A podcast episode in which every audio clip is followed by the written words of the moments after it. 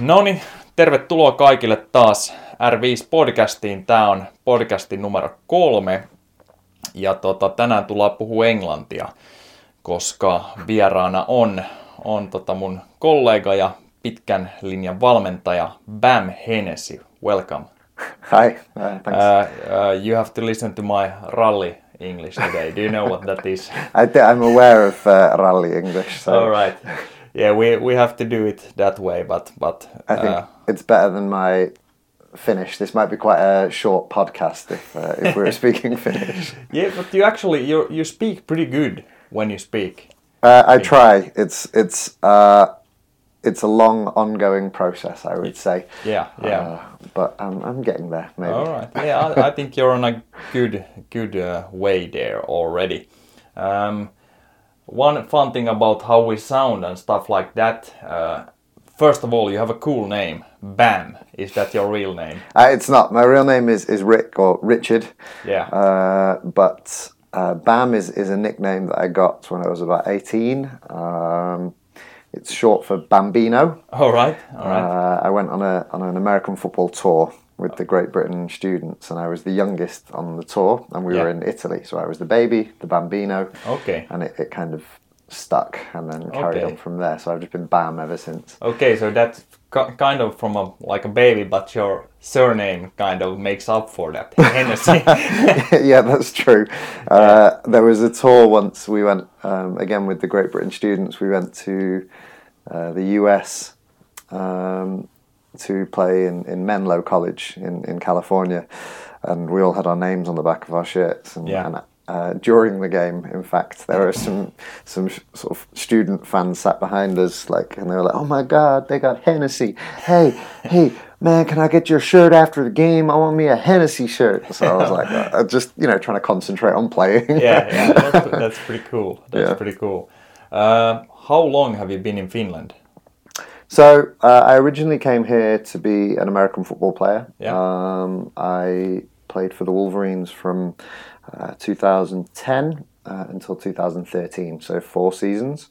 All right. Uh, I used to come just for the summers, uh, and then um, the end of 2013, uh, I decided to retire from American football, um, but I quite liked it here, so I decided just to stay. Okay. Um, and then I've I've been living here full time ever, ever since. all right, all right, very nice. Actually, the thing I forgot uh, just when I was coming to the fact that uh, how we sound. Uh, you describe yourself, or somebody had had described you like like what was the description that you actually said, not what I heard. so we were in um, Alabama, and I, had a lot of teammates there, uh, and they said that I looked like Jason Statham, and I sounded like uh, either the transporter or the crocodile hunter. Okay. and I, I heard, I mean, that's funny in itself, but I heard that you look like Jason Statham and sound like a crocodile. which may be something to do with my poor level of Finnish or maybe the rally English. I don't know. all right, all right, but we got that out of the way. But still, that's that's the way I. If I think about you, I think about somebody who speaks with a crocodile mouth, but still kind of looks like Jason Th- Statham. I'd take that. He's a, he's a good looking guy. Okay, but you came to Finland and stayed here and uh, came to play American football. But uh, how did you become a trainer? And let's, if we like skip for this instance the the head coaching position at the women's team in rugby. So how did you become like a personal trainer or an fysiikkavalmentaja, like we say in Finnish, when we want to sound make it a bit better than a PT? yeah, there's a there's a strange distinction there, isn't there? yeah, yeah. Um, so I, well, I've been in and around weight rooms like all my life. I used to play American football on a on a semi-professional uh, level. Um, I played in the United States, uh, so I was around some good sort of weight room coaches there. Yeah. Um, also, um, you know, all my uh, basically all, all my sporting life, and, and I've always been um, in coaching as well. My, my degree, my undergraduate degree, was in sports development and sports coaching. Um, so I've always been a coach, um, and I started working with people in, in weight rooms about 10 years ago. All right. um, and, and just started applying some of the stuff that I'd picked up and, and then started to, you know, do some self learning from there and, and, and self study. Um, when it came to the time when I retired from American football in 2013, I, I stayed on with the Wolverines and I was given a job there uh, when I was training uh, what we called the academy, which was the under 17s and under 19s Okay. group there, um, where it gave me a good opportunity to sort of you know do even more of that. Uh, kind of weight room stuff, the speed, the strength and conditioning gave me a good environment to kind of apply that with a really good group of athletes, um, and so that gave me the the sort of push to when I left that job start my own business doing that. Yeah. Um, so I started that business just around three years ago, uh, and then recently I was invited to join the team here at R5, which uh, has been like another great step forward for me. So, so it's been a Nice to sort hear. of a- nice to hear. yeah, an accumulated knowledge really um, Yeah. that that's come from a lot of experience, and then this, like I say, academic background in in sports coaching. Yeah. what, what about then? Uh, how did you become the head coach of uh, the women's team in the national team in rugby? Um, so I started um, like I've been around rugby now since in in Finland since I stopped American football. So again since 2013, 2014, um, and a couple of years ago the then head coach of the the women's national team who who'd done a great job, a guy named um, Lauri Ulonen. Um, he did a great job of taking the girls, sort of building this program and taking them Yeah. Taking them up to the Grand Prix level, which was the top 12 in Europe. Um, and then mm, they were there for one year and then they got relegated. And at that point, uh, with it being a volunteer position, Lauri, you know, it was a bit too much for him and, and he decided to, to step away at that point, uh, having done a great job. And there was a vacancy. I applied and, and I think there weren't a huge number of uh, sevens rugby coaches in Finland. Yeah. We have some a good group of coaches, but but at that time there wasn't a huge group of, of sevens rugby coaches. So I think I was a sort of a, a lead candidate for that, and uh, I was given the job, and I've been with them now for for two seasons. Um, just heading into our third now. All right, all right. Uh, school me on rugby. Uh, is it is it not not that I know much about American football, but is rugby like is it almost like night and day, or just some changes, or it, it looks crazy when a big Uh, big bone dudes come running without any shields and stuff like that. So I have to say, it, it pains me a little bit to say it, but it, it really is a bit night and day. Uh, Okay, I'm in yeah. the unique position where I have um, vast, sort of long experience in both Yeah. Uh, I, I played rugby from the age of seven till I was 18, and then I, I decided to focus on the American football, and then I started again when I was when I was 30. Um, but yeah, it, it really is quite different. Uh, honestly, the best way to school you is to invite you down to one of the training sessions. So if I can get you to, dangerous. if I can get you to commit to that on the podcast, Yeah, that would be I'll a victory. come, Good, come, there you go. You heard it here, folks. yeah, Um, and it seems like you know. Uh, there's more happening in a rugby match than in an American football match. Is, is that true? The structure of the game is quite different. Uh, there's there's a lot of different things about it. Um, specialization in terms of your position in American football is is a huge difference. Yeah. Uh, there are a lot of people there who don't touch the ball. Uh, there are a lot of people whose jobs are blocking. Um, there's others whose jobs are, uh, you know, purely on the defensive side of the ball. Yeah, In, in rugby, you, you do everything. Really, there, there are Right. small specializations based on your position, as you would find in, for example, football. Uh, but still, everyone touches the ball in football, and everyone has, you know, the capacity to, to be anywhere on the field. Okay, Um, in, sorry, in soccer, this is.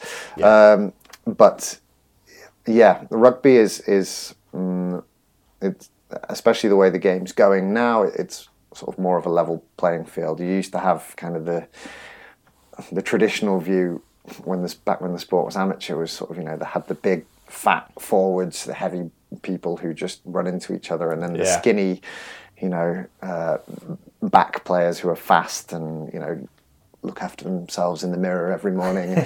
uh, now, if you look at a rugby pitch, it's at professional level, it's probably quite difficult to see the difference between Yeah. the first player and the last player because Okay. they're just building these these huge um, athletes who are all just stacked full of muscle and fast. All right, all right. yeah, I'll, I can imagine. You know, that's Uh, yeah. why it sounds so dangerous to Yeah, stuck with the ball and have There's- the monsters coming at you. One thing I would say is there's an important distinction to be made between uh, the game of, of rugby, which we there's many different types of rugby, uh, but rugby union is traditionally the 15 aside full game, which is an 80 minute match, and it's Yeah. it's sort of similar in structure to soccer and American football. Okay. Uh, and uh, rugby sevens, which is uh, what I coach.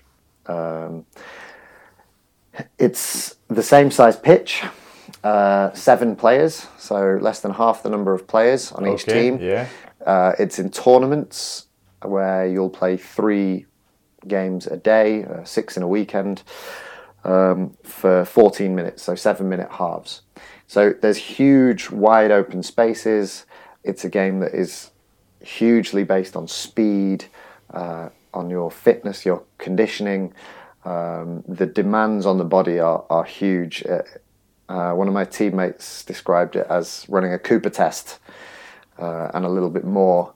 And every 15 to 30 seconds, you need to stop and tackle somebody or do a sprint or uh, be tackled or something like that. Yeah. And, and just, but constantly running as, as much as you can. Oh, sounds crazy. Uh, is there lots of throws uh, like like in American football, uh, like like opening throws, like where where the, in American football the quarterback would throw it and get someone running and go Uh, to the touchdown. It's a bit different because you can only pass the ball backwards. Oh, okay, Yeah. okay, yeah. So you can only pass the ball fa- backwards. The defense is all standing basically in front of you, and, Yeah. you're passing it backwards to each other and trying to create openings to run through the defense.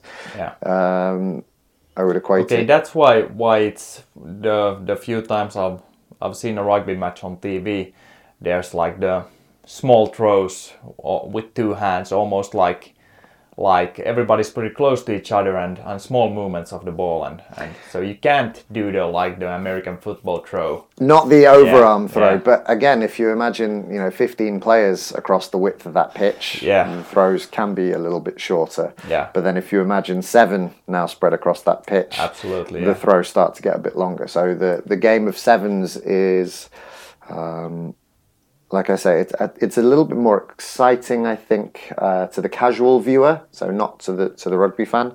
Again, because the short the short games and and the big spaces and lots of scoring, lots of tries. It's you know, but with the tackles and the big hits and things. Yeah. Uh, it's also the version of rugby that is in the Olympic Games now. So it was for the first time in Rio. It will be again in in Tokyo. Okay. So okay. uh, it's it's really a, a, an exciting sport and, and it's growing, uh, especially the women's game. There's been lots of reports of, of the women's game growing around the world. I, I recently read something that uh, now a fifth of the players in New Zealand are female, Okay. which is a, a huge trend, um, like a huge positive trend.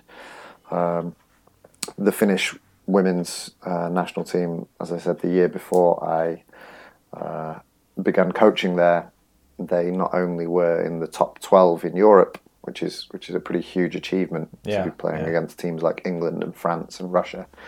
Uh, but they also qualified for the Olympic repechage, so they were Okay.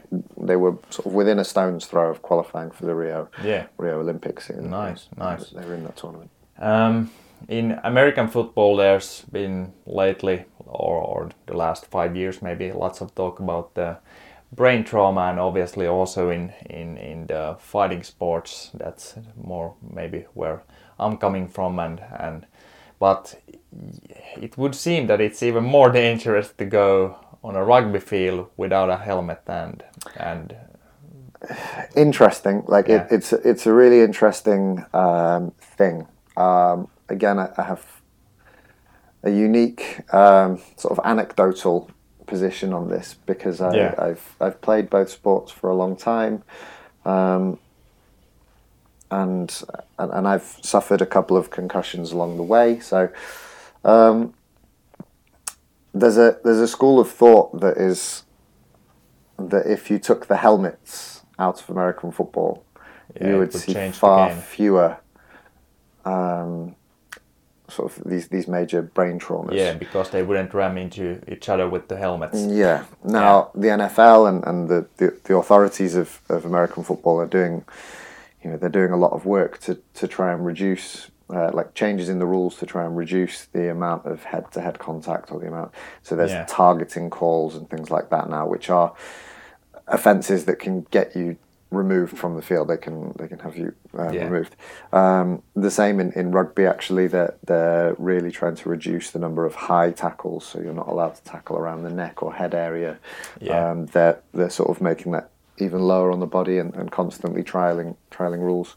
There's also very good now procedures in, in rugby to remove players from the field after a suspected Yeah. head injury uh, or brain good. injury. So there, there's procedures there. Um, it's difficult to perhaps disseminate that through every level of rugby. Yeah. Certainly at the top level of rugby, it's Is it more dangerous even when you go for a tackle than being tackled? I would, you know, imagine, and I haven't played ever, so a big guy running fast as fuck with the ball, and I'm gonna make a tackle running fast.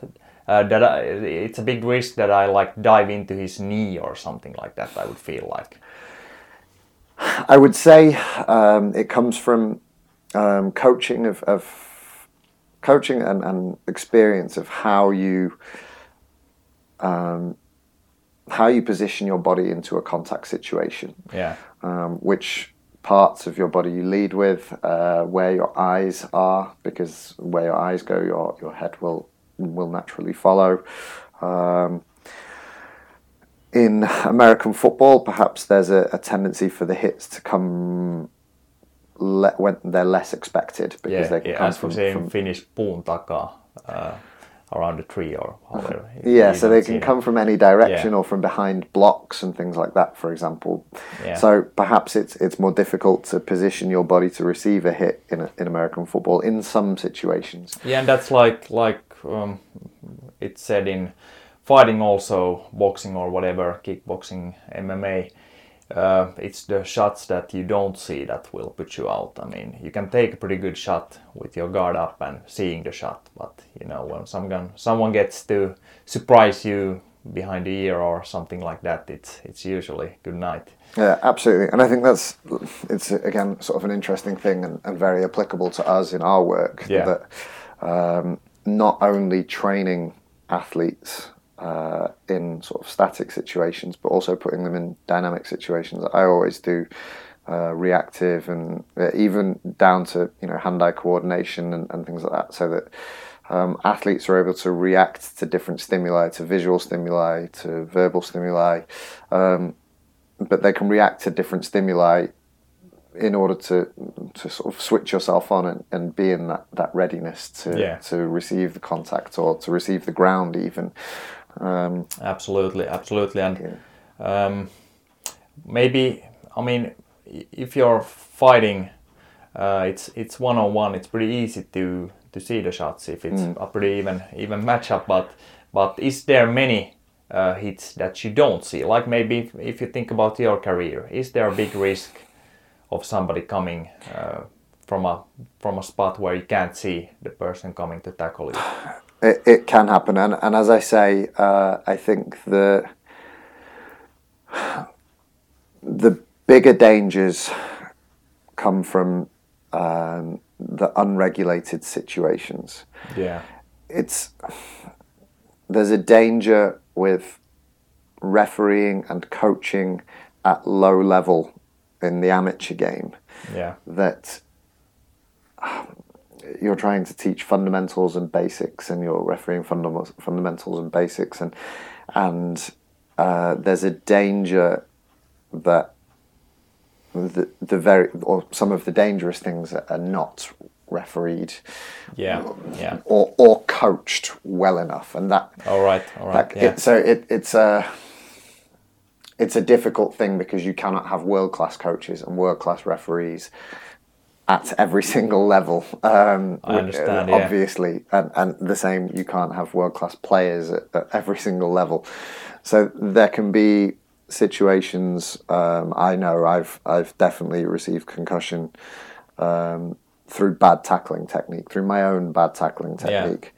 Um, and I, I think back to some of the, the coaching that I've received in, in tackling in, in American football, particularly, which I, I now realise I, I would perhaps not coach that or I don't coach that way to, to Yeah. certain athletes. And so uh, I, that's not me saying that I'm, I'm blaming that uh, that coach or, or that necessarily, but I'm saying I know that just through not having my own experience and, and I've perhaps made poor tackles in my time, that if I had worked harder to to be able to do that better, I would have been able to avoid a, a brain Yeah. injury. And and Yeah. that's I think that's the problem at the lower levels rather than the sort of institutional level stuff which they do in the NFL or, or in world class rugby where they're they're focusing on well how can we manipulate the rules in order to make the game safer. I think actually it's at the lower levels well how can we manipulate the coaching Yeah, and the yeah. refereeing in order to make the game a little bit safer. All right, all right, sounds good. Hmm. Uh, we're over 20 minutes in. It's coffee break time. Nice. Uh, some coffee with some Hennessy. Okay, I'll stop this. It's on again. Here we go. You got your mic back on. All right. Um, uh, what's the essentials in training athletes at the gym? The gym. Yeah. Um, the essentials. Uh, so when I when I start work with with anybody, um, I, I work mostly with with amateur athletes. All right. Um, yeah.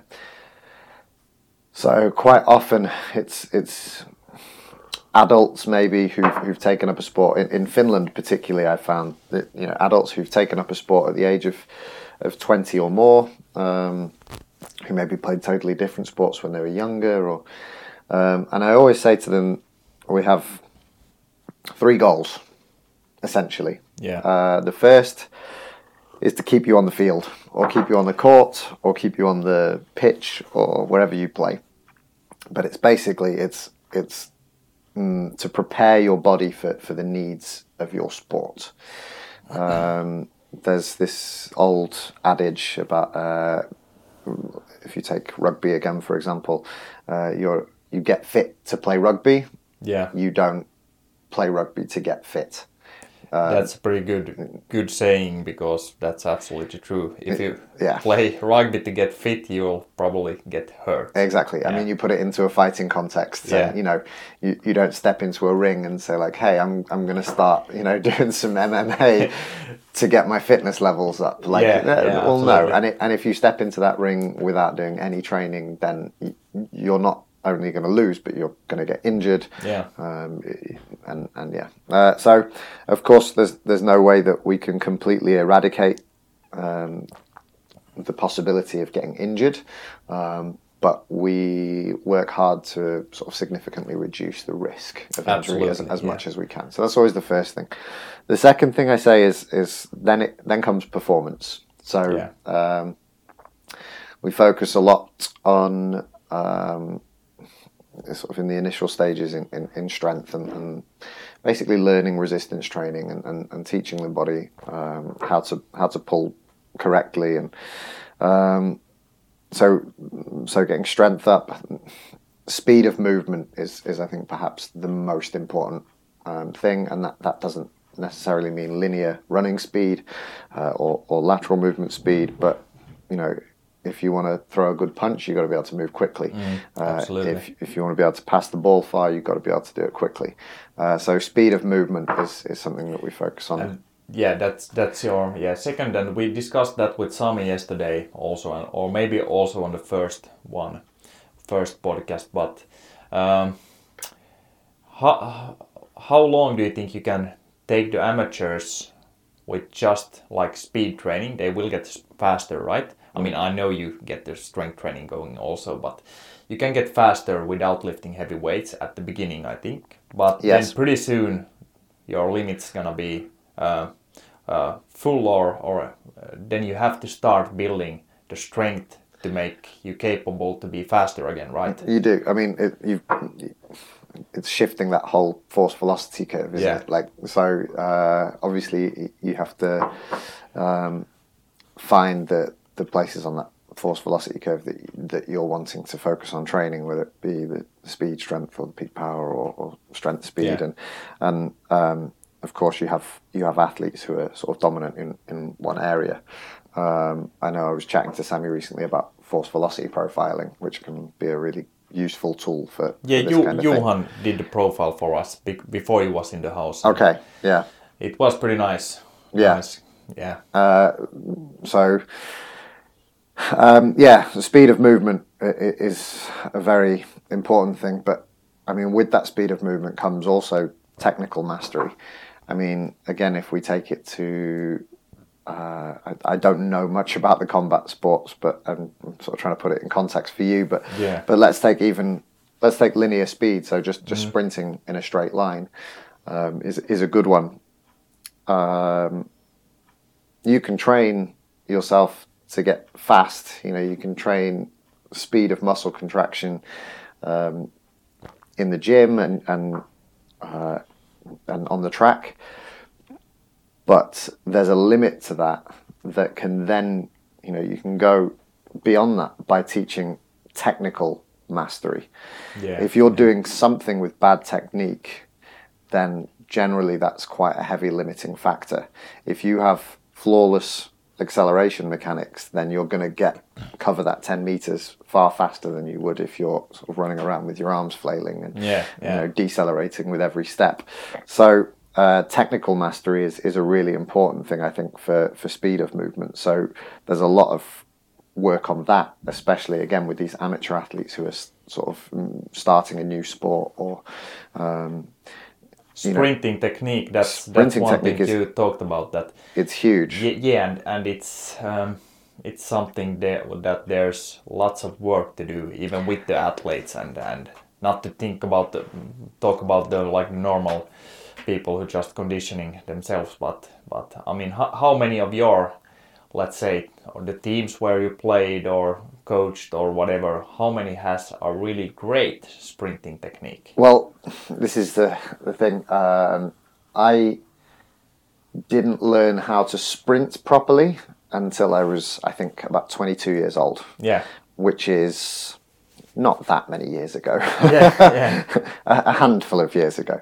Um, I didn't learn to sprint until I was I was 22 years old. By Yeah. that time, I was into my first semi-professional American football season in, in Germany, um, and it was actually a guy who lives here in Finland. It was the guy who brought me to Finland, a guy called Yeah. Stephen Stokes. Okay. Um, he was my he was a teammate of mine in Germany, and, and he sort of recommended me when, when he came over to, to Helsinki. Uh, I came over the year after him. He taught me how to sprint, um, and uh, it's it, it's quite clear. I have a, a highlight video that I can show you of my, my 2006 season in Germany. All right. Uh, and you can see the first game of the season. You can see me running with sort of you know no thigh drive at all, and my, Yeah. my feet are just sort of like scampering across the ground, and I, I look like I'm running very very tired in the Yeah. first quarter of the first game of the season. Uh, and then you look at another clip from later on in that season, and suddenly I look like I've got running mechanics. Okay, Uh, and yeah. and it, it was a, a six week period in, in the middle of the season where the German football league has a has a break, and he taught me how to run just with a few simple keys in in that. In that space of time, and the impact that it had was was huge. Like it, it just made such a difference. And let's say we would have a team in foot, uh, soccer or or maybe bandy or whatever, and as a team they would get like quality coaching in in sprinting and improve as a team over like one season or whatever. That would probably make a pretty big percentage in overall team per- performance. Right? Absolutely, and and it's not, I would say, just the top end speed or just the acceleration mechanics, but also things like deceleration. Yeah. Um, in order to change direction properly, you know, you need to have excellent deceleration mechanics, and so any kind of linear lateral like speed of movement, um, I think, is is sort of a fundamentally important thing to teach that kind of technical mastery to anyone in field sports or in, in court sports or those those sorts of team games. Um, and it, it's something that I, I work hard on with, with kind of all, the athletes that, that I work with. Yeah. Uh, and, and it's something that I see huge um, huge development in like like huge uh, progress in with all of the athletes Okay, and most very good. importantly they feel Yeah. that huge impact And somewhere along in the future, you and Sami are gonna have like some. Uh, was it even a, like a sprinting course school, or, or was it just the landing mechanics, or a bit of both? we're working on a couple of things Yeah. um, and it's all kind of stuff that we work on individually in our sort of personal coaching Yeah. anyway but we're, we're hoping to sort of amalgamate into uh, a few different courses uh, linear speed and like top end speed acceleration deceleration but also uh, something we were talking about which we we have a, a working title of prehab for speed um, which is all about landing mechanics and, and um, developing you know stiffness in the ankles, um, developing safe landing mechanics, uh, sort of progression towards plyometric training, but also trunk and core stability, um, which contribute not only to performance in linear speed, but also uh, like a reduction in the risk of injury. Yeah, and, and let's let's jump to that. I mean, you've seen a lot of injuries. Are are they uh, often like in the knee or or like somewhere in the lower limbs? Um, I work with a lot of female athletes. Yeah. Um, again, with the with the national team and and there's a few uh, female teams in in Helsinki uh, whom I, I work with athletes from there. Um, again, the Wolverines ladies. I've trained a few um, national team players and and um, and Wolverines ladies players in American football.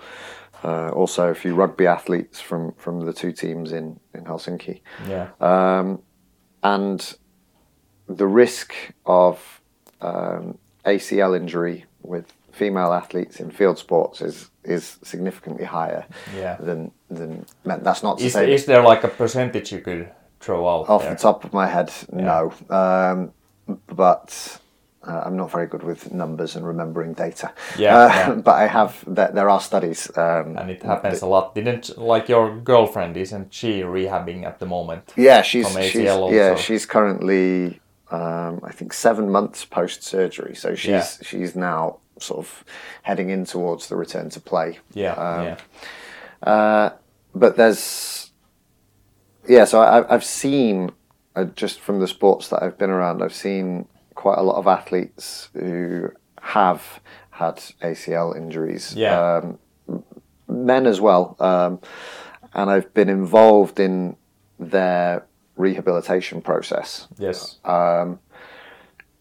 and it's helped me to learn a lot, like uh, along the way. Um, so I've, I've I, I know you, you, you have me pinned as some sort of specialist in this Yeah, I area. mean, but I, it- I wouldn't I wouldn't go that far. I would just say that I'm I'm gaining a lot of experience in helping these and athletes it seems return like to you know what you're doing when when I look at you rehabbing somebody, Hmm. getting them back in in the game and in shape for for getting it back to the game.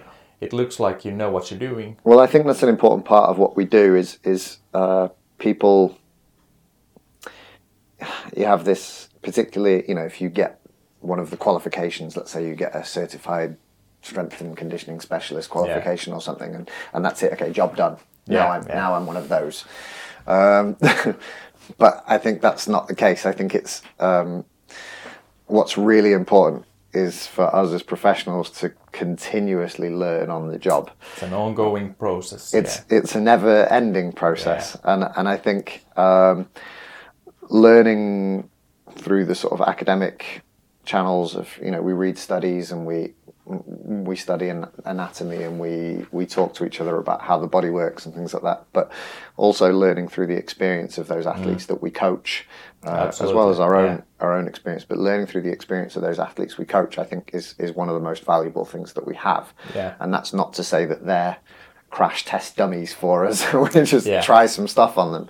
But I think working together with the athlete to, to produce the best results for them and then and then evaluating that, I think is, is a strong resource for us. And, and certainly with with the, the ACL injuries, it's something that I feel I'm I'm learning more and more all the time. Yeah. Um, so it it's been a really good mm, thing for me. Uh, we're at the national team um, for rugby last year. So my first year, uh, I write training programs for the for the national team girls as well. Yeah. I don't get the opportunity to, to physically, you know, be there in, in the coaching process for Yeah. them all the time, but I, I certainly try and uh, do the best to write good good training programs for them to follow themselves.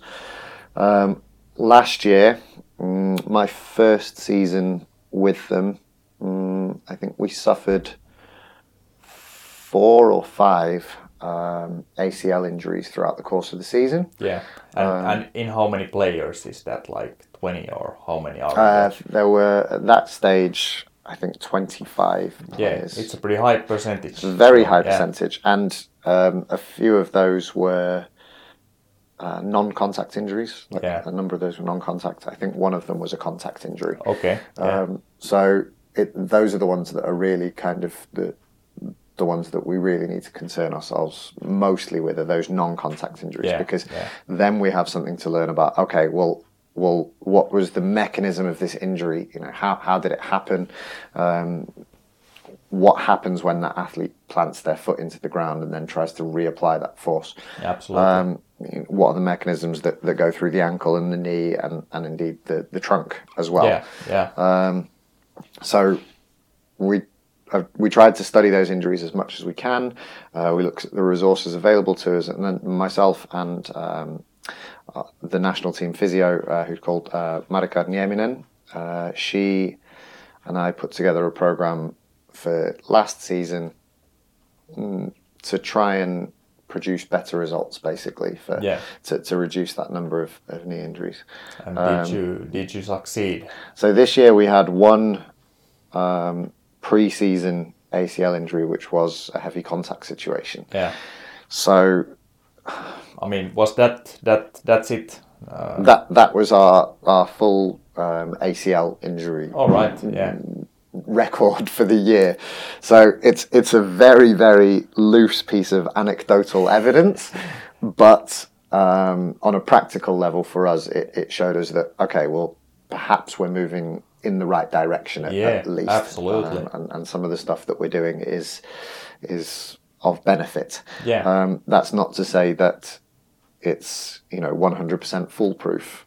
of course, Mm, yeah. uh, there are athletes who I've worked with who play in in um, contact sports who who have received uh, fresh ACL injuries in contact situations. Yeah. and and you know these things happen, and it's it's unfortunate, and we our job is not to 100% eradicate the possibility Mm. of that happening, but it is to try and reduce the risk uh, and and observe and accumulate knowledge as to what the risks are and how can we then intervene to reduce those. Yeah. So When there's a non-contact uh, ACL injury, is it due to, I mean, maybe the four ones that last year was non-contact? Is it uh, bad landing or is it like a bad turning where your foot gets stuck and you turn uh, your body still or?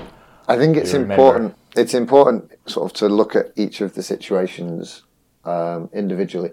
Yeah. It's it's really important to ask the athlete. I think what happened, Yes. um, because they, they can be. You know, they all have have different um, different uh, mechanisms of injury. Um, I remember last year there was one in particular where the player was planting was was moving forward and then planted both feet to decelerate yeah. but she planted both feet, um, and still the she tore her ACL. Um, now what we observed when what, we we found was that she had a history of, of hamstring issues. Yeah. That perhaps when she was planting the feet, the, the trunk stability appeared to be okay, Yeah. but perhaps when she was planting the foot, um, a lack of activation in the hamstring allowed the the tibia to, to move forward. Yes, so she got the much. both feet planted like side to side and Yeah. looked looked like a nice stop. Yes. Right, and still blew the ACL. But Okay, yeah, we, that's pretty we, crazy. We believe that the the issues with our hamstring, Yeah, the previous yeah. issues with the hamstring, may have contributed, and perhaps they didn't activate as we would have liked them Absolutely, to. yeah. Tibia translates forward, and it puts just too much strain on the ACL. Okay. However, I mean, that's that's one that we found to be a, a Yeah. fairly common. Um, those perhaps where trunk stability is an issue, Yeah. or or those with a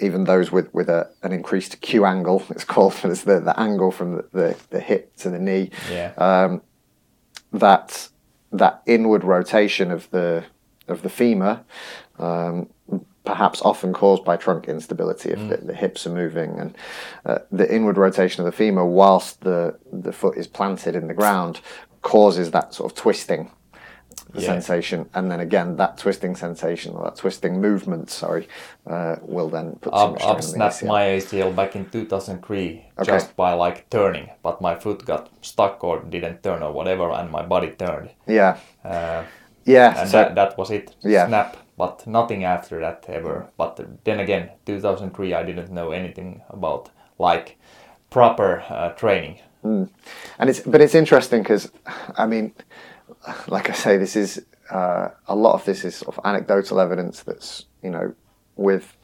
studying research that that, that I've looked at along the way and, and, and working with the athletes on, on on their particular mechanism of injury. But there's lots of cases of athletes who tear their ACLs and then continue to play. You already mentioned Heidi, uh, my girlfriend. She played a, a full national team rugby season. Yeah, the first crazy. national team rugby season Yeah. without um, an ACL. Yeah. Uh, she, she yeah, uh, the the musculature was was strong enough to be able to hold that that That's- structure together. Yeah. Um, her injury was a was a heavy contact situation. Um, but but the musculature was, was there and, and able to hold it all Yeah. together. So um, there's there's many cases of like high level athletes who, who played for years without ACLs. I think Hines Ward, who was a Hall of Fame, I believe, wide receiver for the Pittsburgh Steelers. Um, he, I think, got to college and had his medical examination, and they looked and decided he hadn't, he didn't have an ACL and hadn't had one since a car crash when he was a kid, and he played his entire career with no. ACL uh, in the NFL. Okay, you know, uh, Tiger Woods, Yeah, no ACL. Like Yeah. there's there's many sort of cases where, and uh, there is this movement towards non-surgical treatment now all right. in yeah. the ACL. I still think a lot of athletes, particularly in the contact sports and the, the field sports, they still elect to go for the surgical repair Yeah. um, just because the, the high forces that, that are there. But um, there is this movement towards non-surgical treatment, and I think it's interesting. It's going to be interesting to see how that moves forward. Uh, Yeah. over the next. the Do you, do years. you think do you see more often like weak hamstrings or or weak uh, quads? one thing that we heavily focused on in our intervention was we call it bulletproofing the hamstrings. Yeah, so just yeah. just m- making the hamstrings extremely strong, both mm, slowly and quickly. Yeah. Uh, so also sort of that quick reactive um, m- movement in the hamstrings. Uh, you need those to switch on quickly. Uh, Yeah. eccentric hamstring strength is is extremely important Yeah. um, when you're looking at you know high speed running in in, um, in those field sports. Uh, so we we did a any person who trains with me quickly becomes familiar with exercises like the Nordic hamstring and they tend to hate Yeah. them. Uh, but we yeah we do a, a lot of hamstring work. Yeah, a so, so it's more often than that the hamstring is weaker than the the quads. Yeah, absolutely. Yeah, and that's what you see with the like the normal people also. That's not that that are not athletes. Mm. And it's even if you think about my ACL injury back in the days and stuff like that, and even after that, nobody ever told me about the importance of training the hamstrings and how you should do it, or I didn't have the info. So probably all uh, through all most of my life, the the hamstrings was behind everything else. hamstring strength and hamstring activity. You Yeah. know, we do a lot of stuff on the landing mechanics as well. Uh, the way that people put their feet into the ground, Yeah. uh, sort of very early on to make sure that we're activating um, proper muscle groups. Uh, we we look at the whole posterior chain as, Yeah, as yeah. very important. So. All right, all right. We've been going for like 45 minutes and I got got through my list here, but um, I'm good at talking when you get me yeah, yeah, started. that, that's very good. Uh, we'll uh, we'll probably do this again pretty soon since we're under the same roof. But uh, people can find you on Instagram, yeah, uh, at coach.bam. coach.bam. Yeah. Yes, find me there. I'm on Facebook as well, All right, then. somewhere. are you most like active on Instagram? Uh, yeah, So that's a good, good place to follow you. pretty active on Instagram. Yeah. Uh, we also have, if there's anyone listening who is an interested rugby sevens player, the national team have some um, open camps for new rugby players, like and existing rugby players, right. but, but new players as well to come from other sports and, and learn rugby sevens. So we have those coming up in November. So if you follow also at Finn Rugby Sevens on uh, on Instagram, You'll get the info. Find the info there. Yeah, yeah, nice, nice. Um, all right, but let's wrap it up and let's take it again pretty time soon. Kiitos. All right, kiitos kuuntelijoille. Kiitos.